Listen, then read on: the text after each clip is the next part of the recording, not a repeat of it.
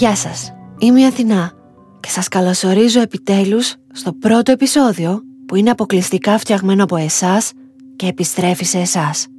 Τα αληθινά εγκλήματα γίνονται γύρω από αληθινούς ανθρώπους που βρέθηκαν σε καταστάσεις που τις περισσότερες φορές θα μπορούσε να βρεθεί ο καθένας από εμάς. Αν και συχνά ακούγεται η ερώτηση «Πόσο εύκολο είναι να φτάσει κάποιος στο έγκλημα?», εγώ θα αντιστρέψω το ερώτημα «Πόσο εύκολο είναι να γίνεις το θύμα ενός εγκλήματος?». Μεταφερόμαστε πίσω στο 2008. Η ακροάτρια που έστειλε αυτή την ιστορία είναι και η ηρωίδα της και επιθυμεί να παραμείνει ανώνυμη. Ας την πούμε Στέλλα. Η Στέλλα μένει με την οικογένειά της στη Θάσο και το 2008 είναι ένα κοριτσάκι μόλις 12 ετών. Στο πανέμορφο κατάφυτο νησί του Βόρειου Αιγαίου, με τους 14.000 κατοίκους, οι γονείς της Στέλλας, όπως πολλοί άλλοι, απασχολούνται στον τουριστικό τομέα. Εκείνο το καλοκαίρι λοιπόν, η σεζόν έχει ήδη ξεκινήσει. Σε αντίθεση με τους γονείς της, αυτή η εποχή για τη Στέλλα και όλα τα παιδιά σημαίνει χαλάρωση και διακοπές, αφού τα σχολεία έχουν κλείσει. Μία από εκείνες τις ζεστές μέρες, το απόγευμα μετά το φαγητό, η ηρωίδα μας κρατά το χέρι της γιαγιάς της και του 2 ετών αδερφού της και κατευθύνονται με τα πόδια προς την παραλία Ποτός που είναι κοντά στο σπίτι τους. Η παραλία είναι μια οργανωμένη αμμουδιά και η Στέλλα ανυπομονεί να φτάσουν για να συναντήσει τις φίλες της και να παίξουν όλοι μαζί. Όταν φτάσουν όμως, μια έκτη αίσθηση ξυπνά στο παιδί. Δεν μπορεί να το εξηγήσει ακριβώς, δεν μπορεί να το καταλάβει ακόμα, αλλά είναι τόσο έντονο που το νιώθει στο σώμα της. Μια ανατριχύλα, ένας κόμπος στο λαιμό. Αυτή η απροσδιόριστη αίσθηση γίνεται συγκεκριμένη όταν λίγη ώρα αργότερα, κοιτώντας γύρω της, αντιλαμβάνεται μέσα στη θάλασσα ένα νεαρό άντρα, ο οποίος την κοιτά επίμονα. Αυτό που συμβαίνει στη Στέλλα μου θύμισε στιγμιαία κάτι που είχε συμβεί και σε μένα σε αρκετά μικρότερη ηλικία. Δεν πρέπει να ήμουν πάνω από 7 ετών όταν κρατούσα το χέρι της μητέρας μου και ανέβαινα μαζί της στις σκάλες ενός πλοίου από το πάρκινγκ προς τον πάνω όροφο, προφανώς με κατεύθυνση κάποιον καλοκαιρινό προορισμό, τον οποίο δεν μπορώ να θυμηθώ.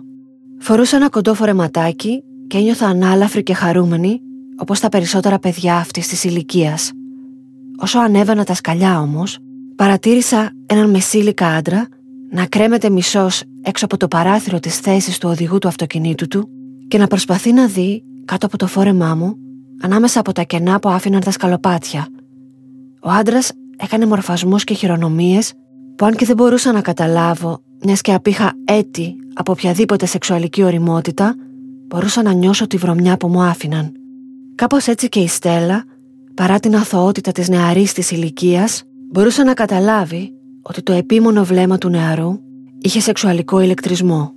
Η ώρα περνούσε και ο άντρας συνέχιζε να κοιτά το παιδί επίμονα και να την προσεγγίζει μέσα στο νερό όλο και περισσότερο. Έτρωγε με τα μάτια του το ανεπτυγμένο για την ηλικία της σώμα και, όπως θα πει και εκείνη, με κοιτούσε με μανία στο στήθος, σαν να μην είχε ξαναδεί ποτέ. Η Στέλλα νιώθει άβολα και πλέον, όσο βλέπει να έρχεται κοντά της, νιώθει και φόβο. Άθελά της και χωρίς να μπορεί να το ελέγξει, έχει ήδη θυματοποιηθεί και η αντίδρασή της θα είναι να βγει από τη θάλασσα και να κρυφτεί μέσα σε μία πετσέτα. Θέλει να φύγει, αλλά πρέπει να περιμένει τη γιαγιά της και το μωρό για να βγουν από τη θάλασσα και σίγουρα δεν θέλει να τους ανησυχήσει. Πριν από εκείνους όμως, θα βγει τελικά ο θήτης της Στέλλας, ο οποίος με θράσος θα έρθει και θα σταθεί όρθιος ακριβώς μπροστά της και θα συνεχίσει να την κοιτάει έντονα και πρόστιχα. Όσοι από εσάς έχετε ακούσει το επεισόδιο με τη Μύρτω Παπαδομιχελάκη, θα θυμάστε να σας διηγούμε μια ανατριχιαστικά παρόμοια σκηνή. Η γιαγιά με τον αδερφό της, μετά από λίγα λεπτά, θα βγουν στην αμμουδιά, αλλά η κοπέλα θέλει να φύγει άμεσα και δεν μπορεί να τους περιμένει να στεγνώσουν. Θα αποφασίσει να φύγει μόνη, αφού το σπίτι είναι πολύ κοντά στην παραλία. Αυτό που δεν ξέρει η Στέλλα φεύγοντας εκείνο το απόγευμα είναι ότι ο άγνωστος άντρας την έχει ακολουθήσει και θα γίνει ο εφιάλτης της για 2 ολόκληρα χρόνια. Αν και εκείνη την ημέρα το παιδί θα φτάσει στο σπίτι χωρίς να τον ξανασυναντήσει ή να τον αντιληφθεί, εκείνος, ακολουθώντας την από απόσταση, θα καταφέρει να εντοπίσει που μένει.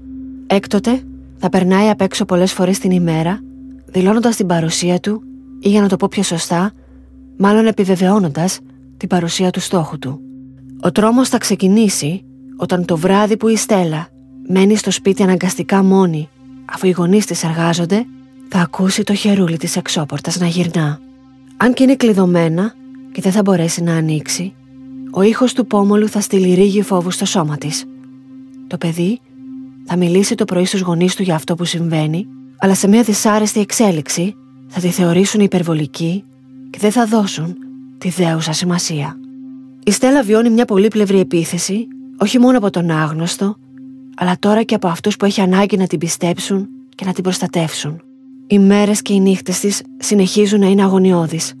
Θα βγαίνει με τις φίλες της να παίξουν και εκείνος θα είναι εκεί, να περιμένει την κατάλληλη στιγμή που ίσως μείνει μόνη.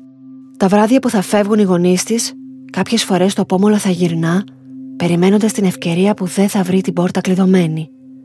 Η κατάσταση θα συνεχίσει για μήνες, καταστρέφοντας το καλοκαίρι της κοπέλας. Ένα απόγευμα ξεκινά από το σπίτι της για να επισκεφτεί μια φίλη της. Η φίλη της μένει πολύ κοντά και έτσι θα νιώσει σχετικά ασφαλής να πάει μόνη της. Προς απογοήτευσή της, ο άντρας είναι στο κατόπι της ξανά.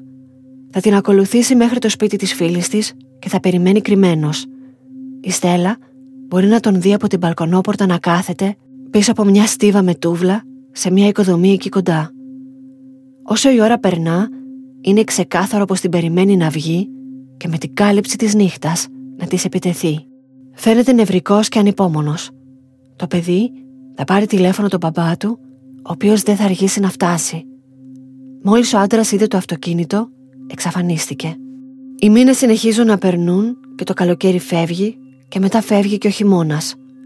Τόσος καιρός που ένα μικρό κορίτσι πρέπει να κοιτάει πάνω από τον ώμο του. Μια περίοδος βασανιστική που δεν νιώθει πια ασφαλής. Το επόμενο καλοκαίρι, το 2009, ο άντρας δεν θα είναι πια μόνος.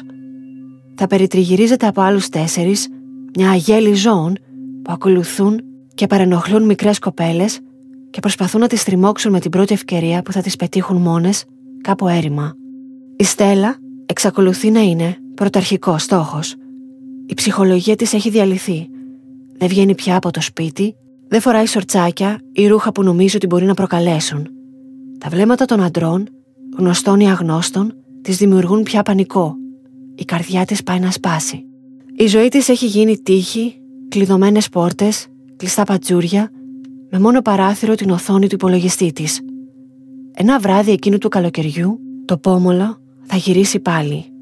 Αυτή τη φορά όμως, το σπίτι είναι περικυκλωμένο, όχι μόνο από εκείνον, αλλά και από τους άλλους 4. Προσπαθούν να ανοίξουν την πόρτα, ψάχνουν ένα ανοιχτό παράθυρο, μια χαραμάδα, και μέσα ένα παιδί μόνο, με μόνο του όπλο τη συσκευή του σταθερού τηλεφώνου. Θα πάρει τηλέφωνο τον μπαμπά της στο μαγαζί που εργάζεται λίγα στενά πιο πάνω και εκείνος για άλλη μια φορά θα φτάσει τρέχοντας. Θα τους δει να φεύγουν από το σπίτι του, αλλά δεν θα τους προλάβει.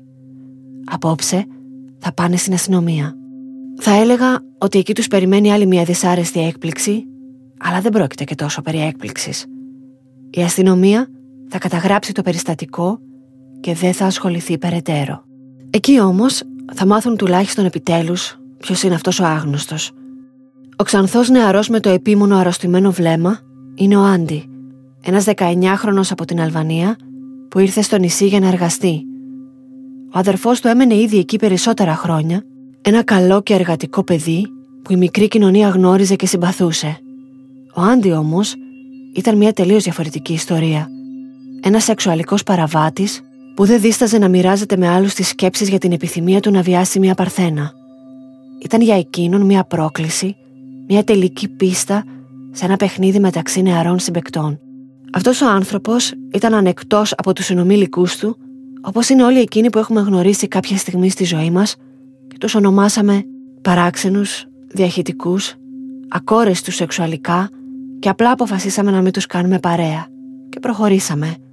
Ο Άντι θα περνάει μέσα από τις χαραμάδες της ανοχής της κοινωνίας και του νόμου, μέχρι που οι συνεχείς κλοπές και οι εισβολές σε σπίτια, αλλά και η ασταμάτητη παρενόχληση ανήλικων κοριτσιών, θα αναγκάσουν τον αδερφό του να τον διώξει από τη Θάσο και να τον στείλει κάπου στην Κρήτη. Εγώ λέω ότι εκεί σταμάτησε να προσπαθεί να βιάσει κάποιο παιδί. Εσείς τι λέτε? Για τον επίλογο θα σας παραθέσω τα λόγια της Στέλλας, όπως μου τα έγραψε. Το τραύμα μέσα μου υπάρχει ως σήμερα. Ο φόβος και ο κόμπος στο λαιμό είναι εκεί μόλις αντιληφθώ ότι κάποιος με κοιτάζει. Η ιστορία της Μυρτούς με συγκλονίζει. Οι αρρωστημένες σκέψεις των ανθρώπων, ανεξαρτήτως εθνικότητας, είναι για μένα κάτι παραπάνω από τρομακτικές και ανατριχιαστικές και δεν συγκρίνονται με καμία ταινία τρόμου.